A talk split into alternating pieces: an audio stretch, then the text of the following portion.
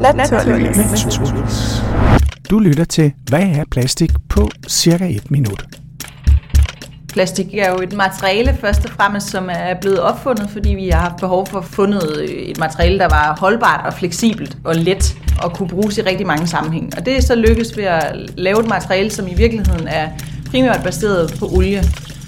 Der er jo typisk tilsat en, en masse tilsætningsstoffer eller additiver. Det kan være farvestoffer, eller det kan være antibakterielle øh, agenter eller øh, blødgører.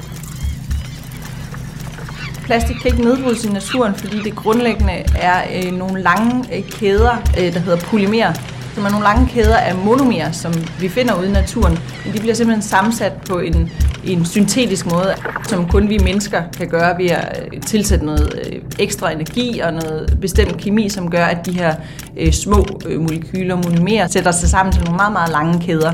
Og det er altså nogle kæder, som naturen ikke selv, altså mikroorganismer, svampe og bakterier, som jo er dem, der omdanner stoffer, nedbryder de her molekyler normalt ikke er i stand til at nedbryde, fordi naturen har ikke været, selv været med til at danne sig, så mikroorganismerne har ikke udviklet sig evolutionært til at kunne nedbryde dem.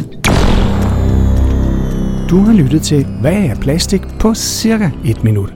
Det var Claudia Sik, der fortalte, hun er uddannet, biolog fra Københavns Universitet, og hun arbejder i. Plastic Change og er øh, der miljø- og naturfaglig rådgiver.